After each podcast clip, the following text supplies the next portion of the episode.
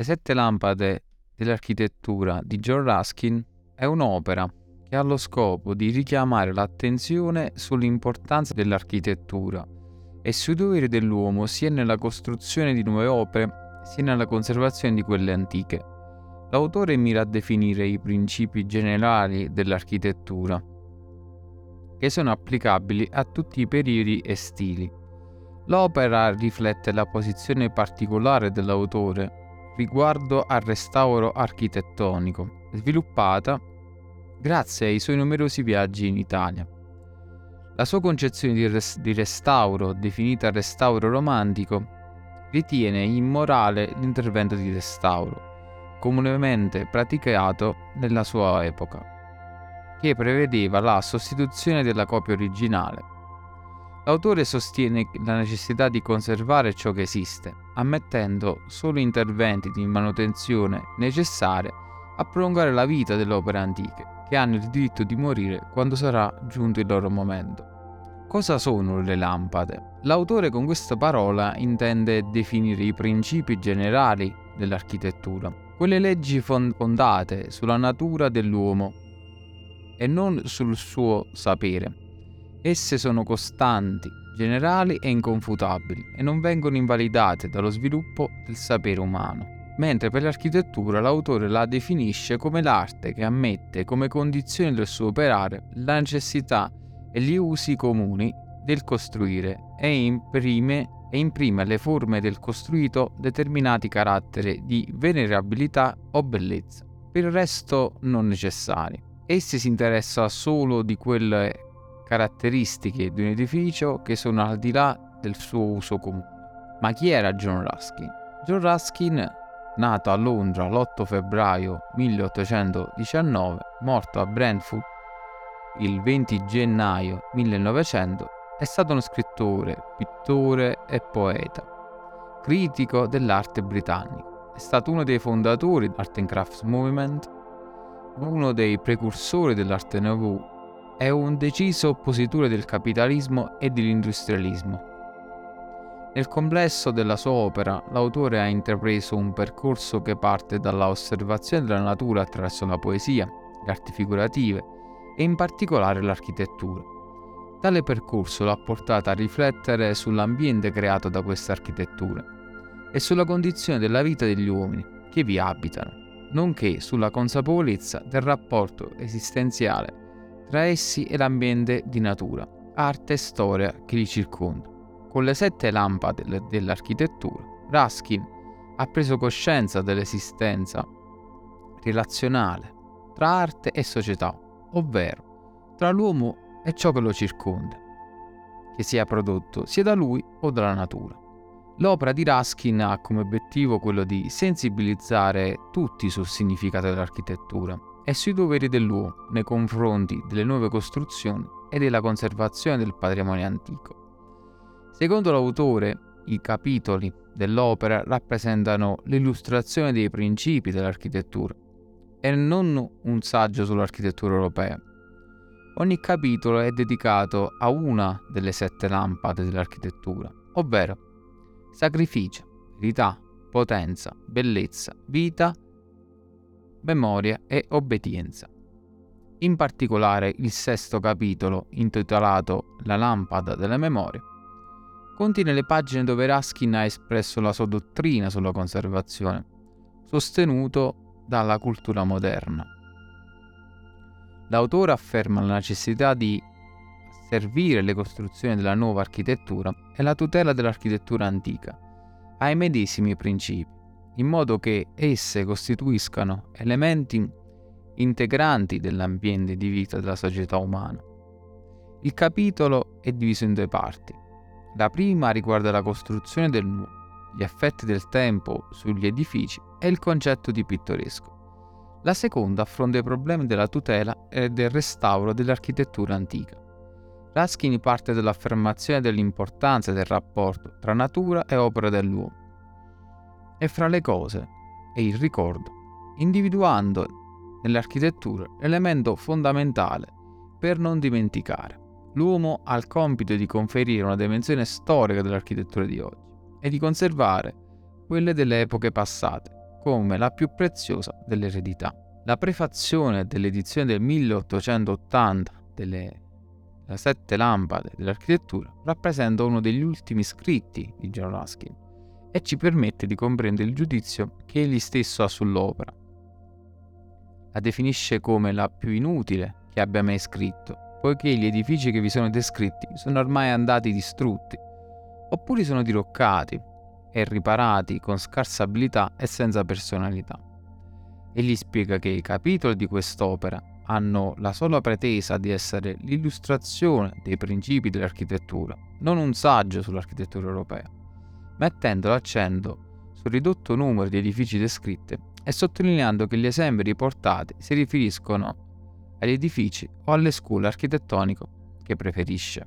L'autore introduce il lettore ai sette principi dell'architettura, definendoli come leggi fondate sulla natura dell'uomo e non sul suo sapere.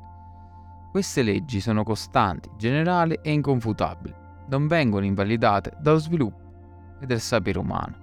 Il primo capitolo, la lampada del sacrificio. Tutta l'architettura ha lo scopo di influenzare lo spirito dell'uomo, non solo di fornire un servizio al suo corpo. L'architettura è l'arte di abbellire e adornare gli edifici costruiti dall'uomo per qualsiasi scopo, in modo che guardarli possa contribuire alla sua salute, al suo vigore, al suo piacere intellettuale dell'ordine. È essenziale distinguere nettamente tra architettura e costruzione. Costruire significa unire le parti di un edificio. Tuttavia, non ciò che viene costruito è architettura. L'architettura è l'arte che accetta come condizione del suo operare la necessità e l'uso comune della costruzione e imprime alle forme del costruito determinato carattere di venerabilità o bellezza. Per il resto non necessari. Essi si interessa solo di quelle caratteristiche di un edificio, che sono al di là del suo uso comune. Per esempio, nessuno chiamerebbe architettoniche le leggi che determinano l'altezza di un parapetto o le posizioni di un bastione, ma se alla pietra che fa del rivestimento a quel, a quel bastione si aggiunge un tratto non indispensabile, come una moda natura, quella è architettura. Non è sempre facile tracciare in modo netto la linea di demarcazione perché vi sono pochi edifici che non hanno qualche pretesa o parvenza di architettura, né vi può essere alcuna architettura che non sia fondata sulla costruzione. L'architettura si distingue in cinque categorie: devozionale, ovvero costruzione erette per il culto e l'onore di Dio, celebrativa, monumenti e tombe, civile, edifici destinati ad attività e divertimenti comuni, militare, strutture di difesa e domestica, i luoghi di abitazione. Tra i principi che Raskin vuole sviluppare, per quanto tutti applicabili a ogni periodo e stile artistico, ce ne sono alcuni che fanno riferimento più ad un genere di costruzione piuttosto che un altro. Tra questi c'è lo spirito, che fa particolare riferimento all'architettura devozionale e celebrativa. Si intende lo spirito che offre per opere di tal genere oggetti preziosi, non in quanto necessari alla costruzione, ma in quanto offerta, rinuncia, sacrificio di ciò che per noi è desiderabile. Il lusso privato deve essere sacrificato in favore della prosperità nazionale. E Raskin non intende solo doni materiali, ma anche azioni. L'autore afferma che il sacrificio è la maggior parte assente ai nostri giorni. Oggi si ambisce a produrre risultati maggiori al costo più basso. Il secondo capitolo, la lampada della verità. Raskin definisce la verità come quel pilastro della terra, quindi ci invita a respingere la menzogna individuando le forme di, di falsità che si sono insinuate nell'abitudine della nostra vita quotidiana. L'autore distingue tra immaginazione e inganno. L'immaginazione è un atto volontario che richiama cose assenti o impossibili. Se l'immaginazione inganna, diventa follia. L'arte della pittura, ad esempio, non è un tentativo di inganno, bensì l'esposizione di fatti determinati nel modo più chiaro possibile. Quando si descrive una montagna, ad esempio, si inizia con la descrizione della forma e del colore. Le parole non bastano, quindi si disegna e si colora. Si procede poi a aumentare i dettagli finché la scena sembra effettivamente esistere. Questa è la comunicazione di un atto dell'immaginazione, non una menzogna.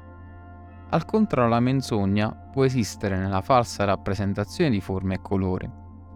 Le violazioni della verità che disonorano poesia e pittura sono quindi limitate al modo di trattare i soggetti. In architettura è possibile una violazione della verità, più sottile e deprecabile. Le frodi in architettura possono essere divise in tre tipologie.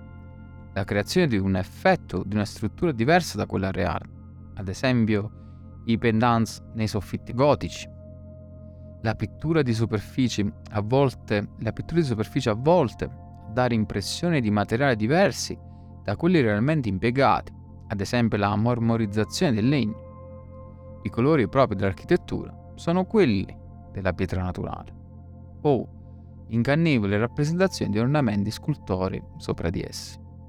L'uso di qualsiasi tipo di decorazione eseguita a stampo o a macchine invece che a mano. Tale uso Raskin lo intende come frode operativa. Afferma che il primo passo da compiere è farla finita con queste cose e aggiunge può darsi che non siano capaci di far nascere comando un'architettura buona o bella o inventata, ma possiamo imporre un'architettura onesta.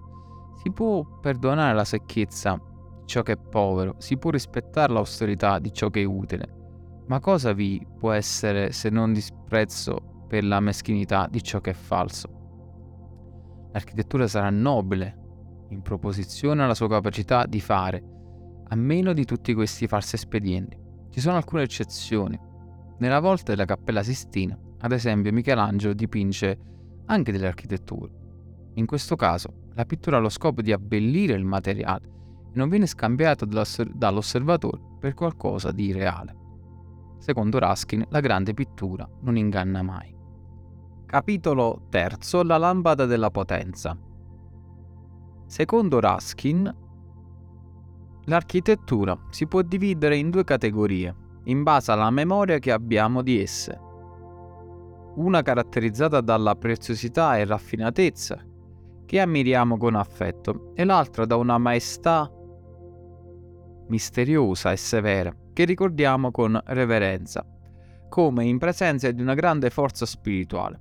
Tra queste due categorie, quelle che uniscono bellezza e potenza, saranno escluse le memorie degli edifici che suscitano interesse solo dal primo impatto, come il valore dei materiali o la profusione di decorazioni. Inoltre Raskin sostiene che tutto ciò che è architettura è piacevole e bello è un'imitazione delle forme naturali, mentre ciò che non deriva da esse ma dipende dall'accomodamento e dal governo della mente umana diventa l'espressione della potenza della mente stessa.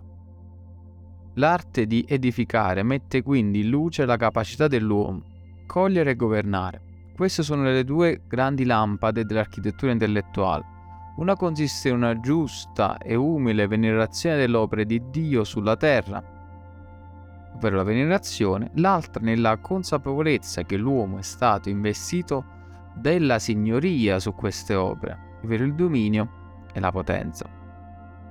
L'autore mette in luce come spesso sia l'uomo a distruggere la sublime bellezza della natura piuttosto che il contrario ad esempio, l'edificazione di una villa può distruggere completamente un intero paesaggio naturale. Secondo Raskin è importante decidere fin dall'inizio se il progetto di un edificio debba privilegiare la bellezza o la sublimità. Se si sceglie la grandiosità, ad esempio, è meglio evitare di utilizzare troppi elementi decorativi per evitare di sprecare risorse e denaro. Dice lo stesso Raskin, la sfortuna della maggior parte dei nostri edifici moderni è che noi vogliamo che raggiungano le- l'eccellenza sotto tutti gli aspetti. Tra le forme geometriche, quelle che conferiscono maggiore potenza alla dimensione e alla forma dell'edificio sono il quadrato e il cerchio, e i relativi solidi, ovvero il cubo e la sfera. Le colonne quadrate e cilindriche sono gli elementi di maggiore potenza in tutte le soluzioni architettoniche la sublimità dei colonnati e navate sta nella ripetizione in serie di questi elementi, in modo tale che l'occhio non riesca a contarle. Esempio sono la cattedrale di Pisa, e il Palazzo Ducale di Venezia, che per Ruskin rappresentano il vero modello della perfezione. La potenza dell'architettura non dipende solo dalle dimensioni e dalla pesantezza, ma anche dalla intensità del chiaroscuro generato dagli effetti di luce e ombra. Le opere architettoniche sono utilizzate e influenzano la vita quotidiana dell'uomo. Pertanto è necessario che esprimano una certa affinità con la vita umana, attraverso una misura di oscurità equivalente a quella presente nella vita degli uomini. Sono necessarie espressioni che rispecchiano le tribolazioni e i tormenti della vita, il dolore e il mistero. L'architettura può offrire tutto questo solo attraverso la profondità e la diffusione dei punti oscuri.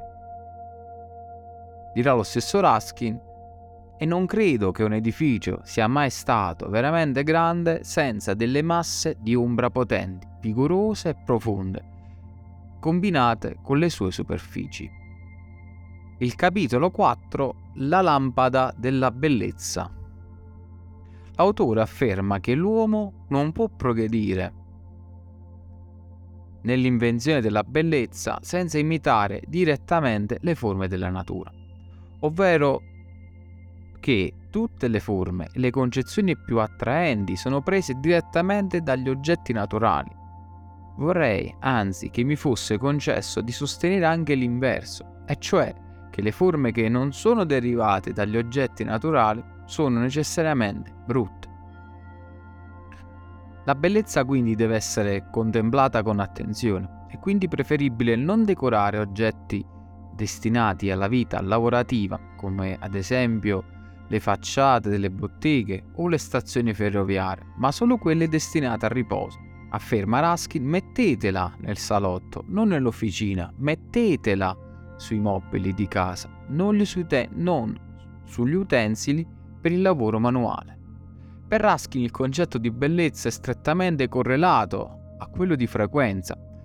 Più una cosa in natura è visibile, visibilmente frequente, più è bella e aggiunge che tale frequenza è visibile poiché le forme delle cose che giacciono nascoste nelle viscere della terra non erano evidentemente intenzione del loro creatore che fossero esposte abitualmente agli sguardi dell'uomo. Con il termine frequenza non si intende solo la quantità, ad esempio, la rosa. Sulla pianta non vi sono tante rose quanto sono le foglie. Sotto questo aspetto la natura è avara delle sue bellezze più eminenti e è prodiga di quelle che le, ha, che le sono meno. Io definisco tuttavia il fiore frequente quanto la foglia perché dove si trova l'uno, là vi si trova di norma l'altro.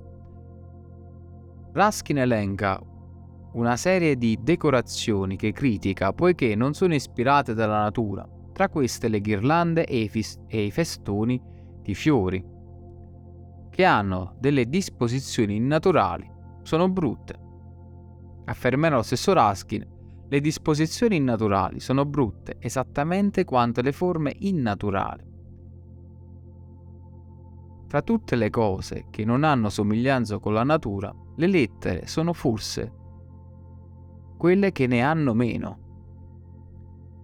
L'autore afferma che la buona decorazione consiste nella disposizione accurata di forme, tale da imitare o suggerire le cose più comuni esistenti in natura. Raskin sostiene che, che le decorazioni più nobili sono quelle che rappresentano gli ordini più alti, come l'imitazione dei fiori, che è più nobile di quelle delle pietre, mentre quelle degli animali lo è ancora di più e quella della forma umana è la più nobile. Laskin sostiene che ciò che è decorativo è frutto di imitazione. Tuttavia Raskin avverte che l'imitazione non può essere totale, poiché la completezza assoluta della forma imitativa implica l'assenza di astrazione. Pertanto bisogna essere cauti nell'inserire la scultura nell'architettura perché una scultura perfetta potrebbe far passare l'architettura come una pura impalcatura fatta per sistemarvi raffinate sculture. Inoltre l'immagine che l'architetto riporta rappresenta ciò che è percepito attraverso uno sforzo intellettuale, ovvero la forma. Raskin sostiene che l'architettura dovrebbe avere i colori della pietra naturale, in parte perché più durevole, ma anche perché più perfetti ed eleganti. Il colore deve essere indipendente dalla forma e in architettura è bene applicare sia la monocromia che la policromia. Il capitolo poi si conclude con la descrizione del campanile di Giotto, simbolo di potenza e bellezza. Il capitolo 5. La lampada della vita. Come si può rendere viva e originale l'imitazione? Due sono gli aspetti fondamentali dell'imitazione vitale. Sono la sincerità e l'audacia. La sincerità consiste nel non cercare mai di nascondere la fonte di prestito. Ad esempio gli architetti del romanico copiavano dove potevano capitelli e colonne. Quando si, quando si incontra una missione così sincera, si scopre che nell'animo dell'architetto c'è una forza capace di trasformare e rinnovare qualunque cosa egli faccia sua. È un tributo aperto e indubitabile a ciò che lui ammira. L'audacia è la capacità di sacrificare le, la tradizione quando diventa un peso. La trascuratezza della finitura e della simmetria è un segno di vitalità Raskin afferma che una perfetta rifinitura appartiene a un'arte perfetta. Una rifinitura in evoluzione corrisponde a un'arte in evoluzione. Raskin presenta vari esempi, tra cui la cattedrale di Pisa e la sua torre. Ora questo io chiamo architettura viva, vi è vitalità in ogni centimetro di essa. Terrà in esempio anche Piazza San Marco e il Palazzo Ducale a Venezia. Raskin conclude con alcune considerazioni riguardanti il fatto che quando si lavora su un edificio si deve farlo con affetto e piacere. Egli propone l'esempio di una qualsiasi chiesa piena di decorazione, ma in cui gli operai hanno lavorato senza sentimento. Il risultato è un edificio privo di vita. Da qui la dichiarazione. Il denaro non serve a comprare la vita. Per lo stesso motivo si deve evitare le decorazioni eseguite a macchina privilegiando il lavoro manuale dell'uomo poiché in esso vi sono la fatica e il cuore. Capitolo 6. La lampada della memoria. È un capitolo fondamentale per quanto riguarda il restauro e soprattutto per la sua visione sul restauro. Tale capitolo sottolinea come l'architettura sia fondamentale per preservare la memoria. Affermerà lo stesso Raskin si può vivere e pregare senza di essa, ma non si può ricordare. Pertanto l'architettura di oggi deve essere considerata nella sua dimensione storica e conservare l'eredità delle epoche passate, come la più importante. Raskin sostiene che gli edifici pubblici e privati raggiungono la vera perfezione quando diventano monumentali o commemorativi, poiché acquisiscono un significato storico e metaforico. Per quanto riguarda l'edilizia privata, Raskin è contrario alla costruzione di edifici che durano solo una generazione. La casa è il custode dei ricordi della vita e contiene tutti i materiali amati e utilizzati dagli abitanti. Distruggere una casa significa mancare di rispetto per il luogo e per gli affetti che rappresenta. Affermerà lo stesso Raskin che vorrei che le nostre case fossero costruite per durare e per essere belle, ricche e piene di, attra- di attrattive. Sostiene Raskin, la casa dovrebbe esprimere il carattere e la storia di ogni abitante. A tale proposito, Raskin suggerisce di incidere su una pietra dell'edificio una breve sintesi della vita dell'occupante, elevando così l'abitazione a monumento. Raskin è consapevole che oggi l'uomo aspira ad appartenere un ceto superiore a quello cui appartiene naturalmente, sperando di abbandonare le costruzioni che ha edificato e dimenticare gli anni di vita passati. Tuttavia, quando gli uomini non amano i loro sentimenti, non mostrano rispetto per la propria casa. Raskin afferma se gli uomini vivessero da veri uomini, le loro case sarebbero come templi, che non si violerebbero facilmente e in cui vivere sarebbe un privilegio salutare. L'architettura domestica è il principio fondamentale di tutte le altre. Mentre per l'edilizia pubblica Raskin afferma che ogni ornamento di un edificio di grande importanza civica dovrebbe essere mosso da qualche intenzione di carattere intellettuale. È meglio realizzare lavori grezzi che raccontino una storia, commemorino un fatto, piuttosto che lavori raffinati e privi di significato. Secondo Raskin, quando costruiamo dobbiamo pensare al fatto che stiamo costruendo per sempre Ciò significa che non dobbiamo limitarci a soddisfare i nostri bisogni del momento o la nostra solo utilità, ma guardare al futuro. Le nostre opere devono indurre i nostri discendenti a ringraziarci. La gloria di un edificio non risiede solo nelle pietre o nell'oro di cui è fatto, ma nell'età e nella testimonianza che ci viene trasmessa dagli uomini del passato. Inoltre Raskin analizza il termine pittoresco e lo definisce come una sublimità parassitaria, ovvero una sublimità che dipende da fattori accidentali. La bellezza non è pittoresca, diventa tale solo se vi è un elemento sublime. Il pittoresco si cerca sempre nelle rovine perché si crede che consista nella decadenza, ma in realtà consiste nella sublimità delle crepe o nella vegetazione che assimilano l'architettura all'opera della natura. Tuttavia, c'è il rischio di sopprimere i caratteri autentici dell'architettura. L'autore in questione esamina il tema del restauro, descrivendo come la peggiore forma di istruzione che un edificio possa subire. A suo parere l'architettura non può essere restaurata poiché è impossibile rivivere lo spirito dell'artista originale. Inoltre egli crede che il restauro implichi l'utilizzo di imitazioni scadenti, che non possono replicare l'essenza delle parti sostituite.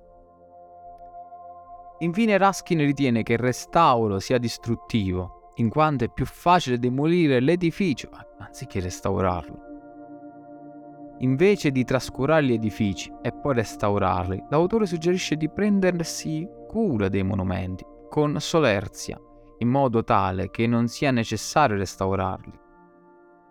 Solo in questo modo le future generazioni potranno nascere e morire all'ombra di questi edifici storici. Non spetta a noi decidere se mantenere o demolire determinati edifici. Questi appartengono a noi, ma anche in parte ai loro creatori e alle generazioni future. Saranno loro a doversene occupare l'architettura non dovrebbe essere distrutta senza una ragione. Concludiamo con l'ultimo capitolo, capitolo 7, la settima lampada, la lampada dell'obbedienza. Secondo Raskin, la libertà non esiste, poiché la legge è ciò che domina nell'universo. L'obbedienza alla base della libertà, altrimenti sarebbe soltanto sottomissione, Tuttavia, questa libertà è concessa solo per rendere l'obbedienza più perfetta. Anche l'architettura non dovrebbe mai raggiungere il suo massimo splendore senza essere soggetta a una rigida e prescrittiva legge nazionale. Afferma Raskin, l'architettura di una nazione diventa grande solo quando è universale e consolidata come la sua lingua. Le opere architettoniche quindi devono appartenere a una scuola. Secondo Raskin, gli architetti devono imparare a operare seguendo uno stile già consolidato, catalogando, classificando e studiando le diverse forme e decorazioni, lavorando come se fossero, come se fossero un'autorità assoluta e inviolabile, senza ammettere la minima deviazione.